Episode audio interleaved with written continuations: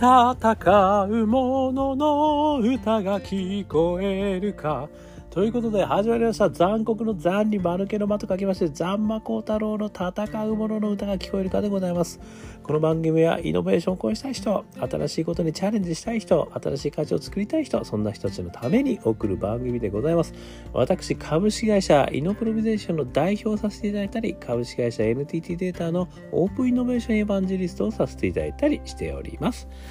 さてさて、えー、本日はですね、え、2022年5月23日ということでございますけれども、えー、今日のお話はですね、ファンタビ3からプロジェクト成功への大切なヒントをいただきましたという話をですね、ちょっとさせていただきたいというふうに思っております。ファンタビ3でご存知、ファンタスティック・ビーストとダンブルドアの秘密でございますね。シリーズ3作目でございますね。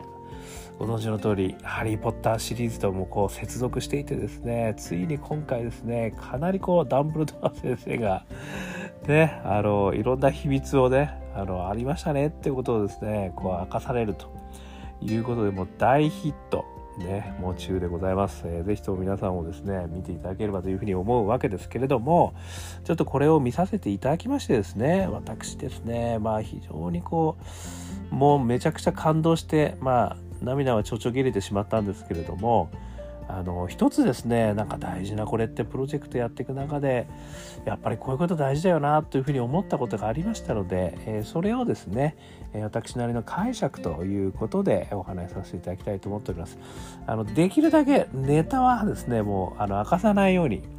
あの気をつけてお話をいたしますので、えー、よろしくお願いします。ね、まあ、ご存知この「ファンタスティック・ビースト」とダンブルドアの秘密監督がデビッド・イエツさんそして配給はワーナーブラザーズさんですね。ということでございますけれどもえー、ねもう魔法がすごいわけですよ。そしてあのまああのハリー・ポッターをね見ている方であればもうご存知の通りもうイマジネーションがすごいですよね。だからある意味ねこの SF がこう未来のねえー、イノベーションの種になるってよく言われますよね。鉄腕アトムを実は見ていたとかね。あのー、えっ、ー、と何でしたっけ、えー、いろいろありますね有名なのが。マトリックスとかね例えばねいろいろあるんですよなんかこうねあの広角機動隊とかですねなんかそのやっぱりこう結構ね、えー、ギークな皆様にはですね刺激のあるものがあるんですけどこのそういう意味ではファンタスティック・ビーストはそういう意味じゃねこう動物ですよね。だから動物がものすごいこうあのイメージネーションがすごいんですよね。そしてあのキュート。ね。あの私は小さい頃ですね手塚治虫さんの漫画ものすごい好きだったんですけれどもその中で特に好きだったのはあのブッダなんですよね。ちょっと全然違う話になっていますけどもブッダはですねこう動物とお話ができるんですね。ちっちゃい頃ね。それがすごい好きででブッダの話の周りねこう動物が聞いてると誰も日本人間は聞いてない みたいなね。あれもすごい好きだったんですけどまあそんな感じですよね。この「ファンタスティック・ビーストの」あのこの主人公のね方はもうさまざまな動物とやっぱこう理解し合えるねまあ、言葉を交わせるのはまあ一部に限られてはいるんですけどもまあそしてこう何て言うんでしょうね。本当にこう、まあ、バイオテクノロジーがね、えー、発達したらこうなるんですかねっていうあのある意味にこう何て言うんでしょう。まさにこうマトリックス的なあの電脳世界っていうんですかね。光学機動的なその電脳のあの、まあ、科学技術ね、えー、そういったこと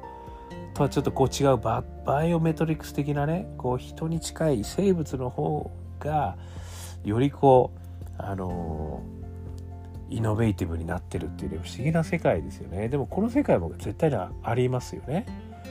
まさにね今 iPS 細胞どうのこうのみたいなね話も出てきてますからこういう未来もあるんだろうなと思いながらねあの見てるわけですけれどもこの中でですね私すごく、あのー、今回のこの3で特に思ったのがあの一つあるんですよ。でこれはねやっぱプロジェクト進める上ですごく大事だなというふうに思った。それはね一つ何でしょう。さあ皆さん見た方は何だと思いますか？ね。まあ、種を明かしますとですね私がすごくいいなと思ったのはあのさまざまな登場人物があのみんな自分が主役のように動いてるってことなんですよね。逆に言えばあの目立った主役がいないってことなんですよ。あのスーパーヒーローのねあのスーパーマンがいる、ね、もしくはスパイダーマンがいる、ね、あのそういうこう圧倒的なあの主役がいないんですよね。でそのまあねいるんですよ いるんだけど主役はいるんですよ。いるんだけどあのこのねあの主人公をやっている誰でしたっけ？この主人公やってるちょっと名前忘れちゃったけど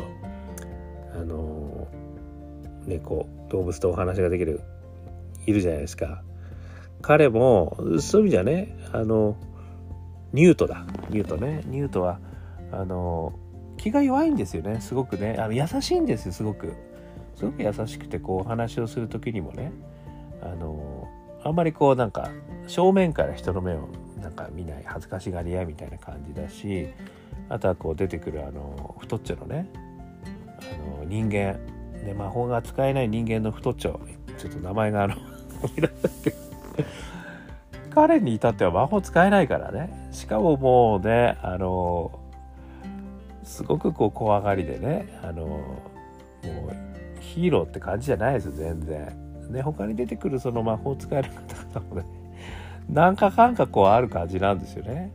でまあ唯一ねダンブルドア先生はね、まあ、スーパーヒーローなんですけどでもダンブルドア先生がもう大活躍して全て収まるってわけじゃないんですよ。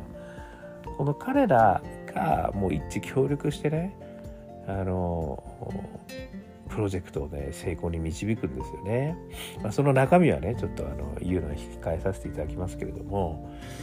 これはね私やっぱりこうベンチャーですとかあのやっていく上でね起業とかしていく上ですげえ大事なことなんじゃねえかなっていうふうにやっぱり思ったんですよね。まあカリスマ経営者がいてですねでその人がこう引っ張っていくっていうまあそれは一つのねあのロールモデルではあるとは思うんですけれどもいやそうじゃなくてもこういう戦い方はあるよねってことを一つやっぱり提示していただいているというふうに思うんですよね。でそこにある一つの大きなキーはですねあのまあ使い古された言葉かもしれませんけれども圧倒的当事者意識なんですよね。だメンバー一人一人がすっごいやっぱり当事者意識を持ってやってるんですね。で自分ができる最大限の自分の能力を使ったことをやろうとしてるんですよね。だそれがねあのこう巡り巡ってあの成功に導くんですよね。だからこういうのって結構ねあのよくベンチャーさんとか起業するとやっぱりいいメンバーをねなんとか集めたいねなかなか集まんないから始めらんないねなかなか始まんないからプロジェクトもよく進まないこういうことってよくあるんですよねね当然メンバーはすごく大事ではあるんですけれどもあの本当にこうそういうのをねこう待ってるとなかなか進まないですよね。でもやっぱりこうグワーッとこうね「あの行くぜ!」って言ってこうもうね自分のやっぱパッションあふれたところででそのね周りで応援してくれる人をねこう見つけてそしてその人たちがねベストではないかもしれないけどもその人たちとこう一緒にやっていくとこれがねやっぱりこうまあある意味ねファストフェイルと言われるねあのまずやってみないと分かんねえじゃねえかと、えいうまあこれあの全くね市場分析をするなとかねあのちゃんとこうフィジビリティスタディをすることなんてみたいなことではないんですよね。ちゃんとそういったことも念頭に入れながらなんですけどもやっぱり早く動く、ね、これがすごい大事。しかもその主人公じゃない人たちがやっぱり自分たちがもう当事者意識を持ってあのこう目的に向かっていくっていうんですかね。だからそこにはね一つやっぱりみんながねこう共感できるビジョンがあるということはね今回も当然ながら、ね、一つ大きなこととしてあるんですけれども。でもそれだけじゃないんですよね。やっぱりみんなねそれぞれあの自分の人生を生きてるんですよね。でその中で一生懸命あのやっていくってことはねすごいあのやっぱり共感を得たんですよね。でこういこれのねあの例とすごく私似てる例をあの思い出したのはあの某ディズニーランドのですね某ビッグバンドビートなんですよね。あれあの私すっごい大好きなんですけれどもああのトランペットとかねトランペッターとかあのすごいこう演奏するやつであのミッキーが最後こうドラムかなんかでねこうソロかなんかやるやつなんですけど当然ミッキーがねあの主役なんですけどすげえ大活躍するんですけどでもね周りのねこの演奏してる人たちがねめちゃくちゃいい笑顔でしかもめちゃくちゃ活躍してんですよ。当然前に出たりしないんですよ。でもみんなねすっごいいい笑顔なんですよ。一人一人が。そして自分が主役だと思ってこれやってるなっていうのがもうひしひしとこう伝わってくんですよね。だからこう私もこういいライブだなと思うのを見る見るの見るとやっぱりねこうメインのボーカル以外の人たちがめちゃくちゃ一生懸命やってるんですよね。しかも笑顔で。しかもなんかみんなを一緒に乗れみんな一緒に乗っていこうぜみたいなところもね。もう主役以上にやってるんですよねそういう人でそれがね見るとね私もう涙が出るほどね嬉しいんですよね。だそういう